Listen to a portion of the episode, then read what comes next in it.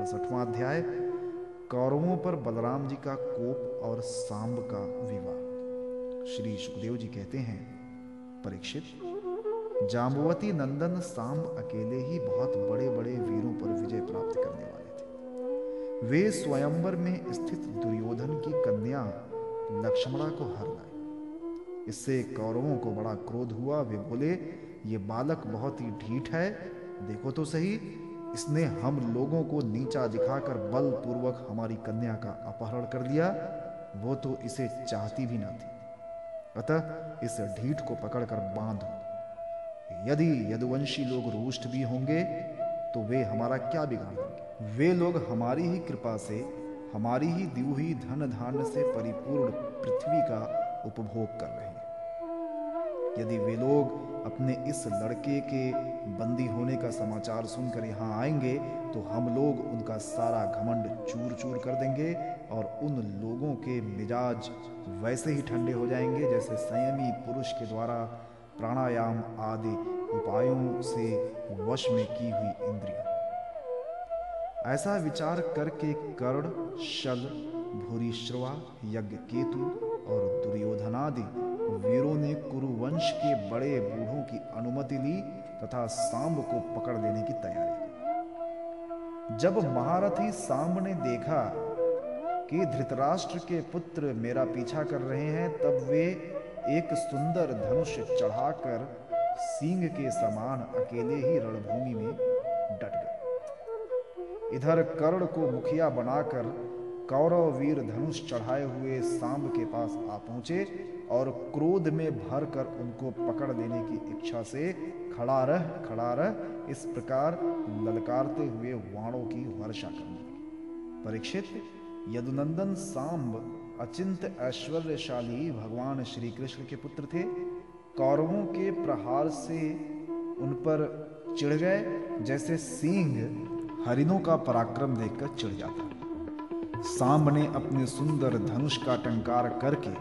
कर्ण आदि छह वीरों पर जो अलग अलग छह रथों पर सवार थे छह छह वाणों से एक साथ अलग अलग प्रहार किया। उनमें से चार चार वाण उनके चार चार घोड़ों पर एक एक उनके सारथियों पर और एक एक उन महान धनुषधारी रथी वीरों पर छोड़ा। सांब के इस अद्भुत हस्त लाघव को देखकर विपक्षी वीर भी मुक्त कंठ से उनकी प्रशंसा करते थे। इसके बाद उन छह वीरों ने एक साथ मिलकर सांब को रथहीन कर दिया।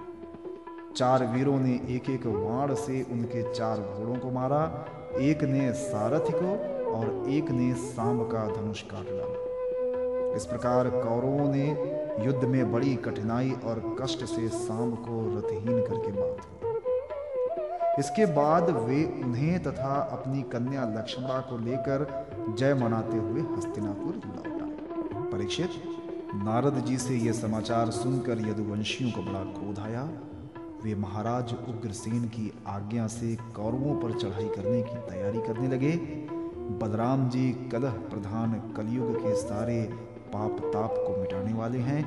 उन्होंने कुरुवंशियों और यदुवंशियों के लड़ाई झगड़े को ठीक न समझा। यद्यपि यदुवंशी अपनी तैयारी पूरी कर चुके थे, फिर भी उन्होंने उन्हें शांत कर दिया और स्वयं सूर्य के समान तेजस्वी रथ पर सवार होकर हस्तिनापुर गए। उनके साथ कुछ ब्राह्मण और यदुवंश के बड़े बूढ़े भी थे। उनके बीच में बलराम जी की ऐसी शोभा हो रही थी मानो चंद्रमा ग्रहों से घिरे हुए।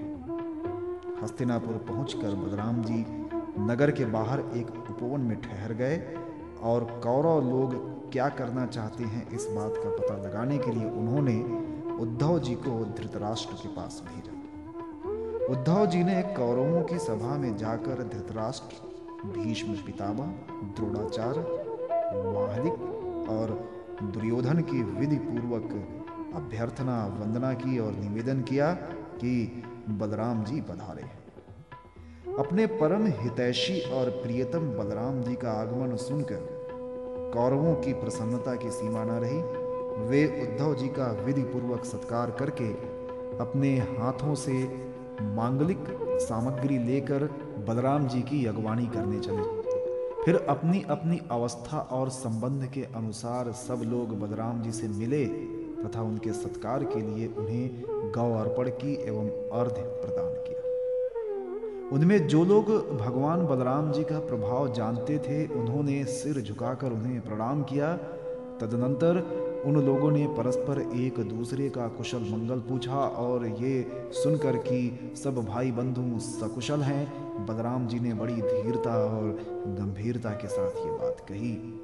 सर्वसमर्थ राजाधिराज, महाराज उग्रसेन ने तुम लोगों को एक आज्ञा दी है। उसे तुम लोग एकाग्रता और सावधानी के साथ सुनो और अविलंब उसका पालन करो। उग्रसेन जी ने कहा है, हम जानते हैं कि तुम लोगों ने, कईयों ने मिलकर अधर्म से अकेले धर्मात्मा सांब को हरा दिया और बंदी कर दिया। ये सब हम इसलिए सह लेते हैं कि हम संबंधियों में परस्पर फूट ना पड़े। एकता बनी रहे। अतः अब झगड़ा मत बढ़ाओ। सांब को उसकी नव वधु के साथ हमारे पास भेज दो।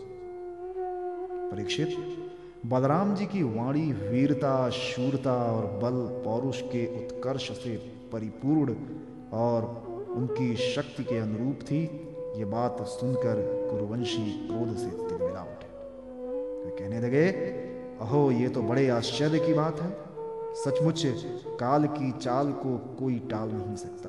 तभी तो आज पैरों की जूती उस सिर पर चढ़ना चाहती है जो श्रेष्ठ मुकुट से सुशोभित है। इन यदुवंशियों के साथ किसी प्रकार हम लोगों ने विवाह संबंध कर लिया। ये हमारे साथ सोने, बैठने और एक पंक्ति में खाने लगे। हम लोगों ने ही इन्हें राज सिंहासन देकर राजा बनाया और अपने बराबर बना लिया। ये यदुवंशी चंवर, पंखा, शंख, श्वेत छत्र, मुकुट, राज सिंहासन और राजोचित शैया का उपभोग उपयोग इसलिए कर रहे हैं कि हमने जान बूझकर इस विषय में उपेक्षा कर रखी है। बस बस, अब हो चुका यदुवंशियों के पास अब राजचिन्ह रहने की आवश्यकता नहीं। उन्हें उनसे छीन लेना चाहिए। जैसे सांप को दूध पिलाना, पिलाने वाले के लिए ही घातक है, वैसे ही हमारे दिए हुए राजचिन्ह को लेकर ये यदवंशी हमसे ही विपरीत हो रहे हैं। देखो तो भला, हमारे ये कृपा प्रसाद से तो इनकी बढ़ती हुई और अब ये निर्लज होकर हम ही पर हुक्म चलाने लगे हैं। शोक है शोक है। जैसे सिंह का ग्रास कभी भेड़ा नहीं छीन सकता, वैसे ही यदि भीष्म, द्रोण, अर्जुन आदि कौरव वीर जानबूझकर न छोड़ दें, न दे दें तो स्वयं देवराज इंद्र भी किसी वस्तु का उपभोग कैसे कर सकते हैं? श्री सुखदेव जी कहते हैं, परीक्षित, कुरवंशी अपनी कुलीनता, बांधवों परिवार वालों भीष्मादि के बल और धन संपत्ति के घमंड में चूर हो रहे थे। उन्होंने साधारण शिष्टाचार की भी परवाह नहीं की और वे भगवान बलराम जी को इस प्रकार दुर्वचन कहकर हस्तिनापुर लौट बलराम जी ने कौरवों की दुष्टता, अशिष्टता देखी और उनके दुर्वचन भी सुने। अब उनका चेहरा क्रोध से तमतमा। उठा उस समय उनकी ओर देखा तक नहीं जाता था। वे बार बार ज़ोर ज़ोर से हंस कर कहने लगे, सच है, जिन दुष्टों को अपनी कुलीनता, बल, पौरुष और धन का घमंड हो जाता है, वे शांति नहीं चाहते। उनको दमन करने का, रास्ते पर लाने का उपाय समझाना बुझाना नहीं, बल्कि दंड देना। ठीक वैसे ही जैसे पशुओं को ठीक करने के लिए डंडे का प्रयोग आवश्यक होता है, भला देखो तो सही, सारे यदुवंशी और श्री कृष्ण भी क्रोध से भरकर लड़ाई के लिए तैयार हो रहे थे। मैं उन्हें शैने शैने समझा बुझाकर इन लोगों को शांत करने के लिए, सुलह करने के लिए यहाँ आया। फिर भी ये मूर्ख ऐसी दुष्टता कर रहे हैं, इन्हें शांति प्यारी नहीं, कलह प्यारा है। ये इतने घमंडी हो रहे हैं कि बार बार मेरा तिरस्कार करके गालियाँ बक रहे हैं। ठीक है भाई, ठीक है। पृथ्वी के राजाओं की तो बात ही क्या? त्रिलोकी के स्वामी इंद्र आदि लोकपाल जिनकी आज्ञा का पालन करते हैं, वे उग्रसेन राजाधिराज नहीं हैं। वे तो केवल भोज, वृष्टि और अंधक वंशी यादवों के ही स्वामी हैं। क्यों? जो दुधर्मा सभा को अधिकार में करके उसमें विराजते हैं और जो देवताओं के वृक्ष पारिजात को उखाड़ कर ले आते और उसका उपभोग करते हैं, वे भगवान श्री कृष्ण भी राज सिंहासन के अधिकारी नहीं हैं। अच्छी बात है। सारे जगत की स्वामिनी भगवती लक्ष्मी स्वयं जिनके चरण कमलों की उपासना करती हैं, वे लक्ष्मीपति भगवान श्री कृष्ण चंद्र छत्र, चंवर आदि राजोचित सामग्रियों को नहीं रख सकते। ठीक है भाई, जिनके चरण कमलों की धूल संत पुरुषों के द्वारा सेवित गंगा आदि तीर्थों को भी तीर्थ बनाने वाली है, सारे लोकपाल अपने अपने श्रेष्ठ मुकुट पर जिनके चरण कमलों की धूल धारण करते हैं ब्रह्मा, शंकर मय और लक्ष्मी जी जिनकी कला की भी कला है और जिनके चरणों की धूल सदा सर्वदा धारण करते हैं, उन भगवान श्री कृष्ण के लिए भला राज सिंहासन कहाँ रखा? है बेचारे यदुवंशी तो कौरवों का दिया हुआ पृथ्वी का एक एक टुकड़ा भोगते हैं। क्या खूब! हम लोग जूती हैं और ये कुरुवंशी स्वयं सिर है। ये लोग ऐश्वर्य से उन्मत्त, घमंडी, कौरव, पागल सरीखे हो रहे हैं। इनकी एक एक बात कटुता से भरी और बेसिर पैर की है। मेरे जैसा पुरुष जो इनका शासन कर सकता है, इन्हें दंड देकर इनके होश ठिकाने ला सकता है। भला इनकी बातों को कैसे सहन कर सकता है? आज मैं सारी पृथ्वी को कौरवहीन कर डालूँगा। इस प्रकार कहते कहते बलराम जी क्रोध से भर गए। मानो त्रिलोकी को भस्म कर देंगे। वे अपना हल लेकर खड़े हो गए। उन्होंने उसकी नोक से बार बार चोट करके हस्तिनापुर को उखाड़ लिया और उसे डुबाने के लिए बड़े क्रोध से गंगा जी की ओर खींचने लगे। हल से खींचने पर हस्तिनापुर इस प्रकार कांपने लगा मानो जल में कोई नाव डगमगा रही जब कौरवों ने देखा कि हमारा नगर तो गंगा जी में गिर रहा है, तब वे घबरा उठे। फिर उन लोगों ने लक्ष्मणा के साथ सांब को आगे किया और अपने प्राणों की रक्षा के लिए कुटुंब के साथ हाथ जोड़कर सर्वशक्तिमान उन्हीं भगवान बलराम जी के शरण में गए। और कहने लगे, लोकाभिराम बलराम जी, आप सारे जगत के आधार शेष जी हैं। हम आपका प्रभाव नहीं जानते। प्रभो, हम लोग मूड हो रहे हैं।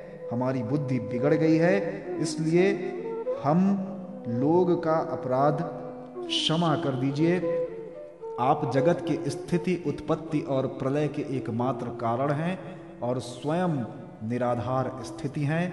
सर्वशक्तिमान प्रभो बड़े बड़े ऋषि मुनि कहते हैं कि आप खिलाड़ी हैं और ये सब के सब लोग आपके खिलौने हैं।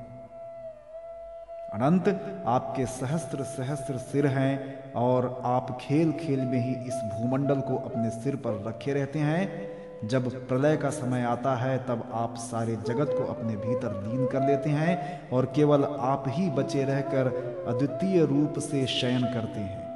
भगवान, आप जगत की स्थिति और पालन के लिए विशुद्ध सत्वमय शरीर ग्रहण किए हुए हैं। आपका ये क्रोध, द्वेष तथा मत्सर के कारण नहीं है। ये तो समस्त प्राणियों को शिक्षा देने के लिए समस्त शक्तियों को धारण करने वाले सर्व प्राणी स्वरूप अविनाशी भगवान, आपको हम नमस्कार करते हैं। समस्त विश्व के रचयिता देव, हम आपको बार बार नमस्कार करते हैं। हम आपकी शरण में हैं। आप कृपा करके हमारी रक्षा कीजिए। श्री सुखदेव जी कहते हैं, परीक्षित, कौरवों का नगर डगमगा रहा था और वे अत्यंत घबराहट में पड़े हुए थे। जब सब के सब कुरुवंशी इस प्रकार भगवान बलराम जी की शरण में आए और उनकी स्तुति प्रार्थना की, तब वे प्रसन्न हो गए और डरो मत, ऐसा कहकर उन्हें अभय दान दिया। परीक्षित, दुर्योधन अपनी पुत्री लक्ष्मणा से बड़ा प्रेम करता था।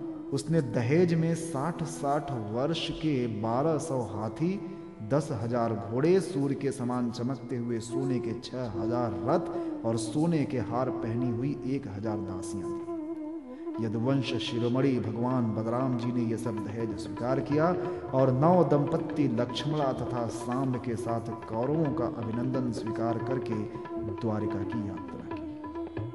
अब बलराम जी द्वारिकापुरी में पहुँचे और अपने प्रेमी तथा समाचार जानने के लिए उत्सुक बंधु बांधवों से मिले। उन्होंने यदुवंशियों की भरी सभा में अपना वो सारा चरित्र कह सुनाया, जो हस्तिनापुर में उन्होंने कौरवों के साथ किया। परीक्षित यह हस्तिनापुर आज भी दक्षिण की ओर ऊँचा और गंगा जी की ओर कुछ झुका हुआ है, और इस प्रकार ये भगवान बलराम जी के पराक्रम की सूचना दे रहा है।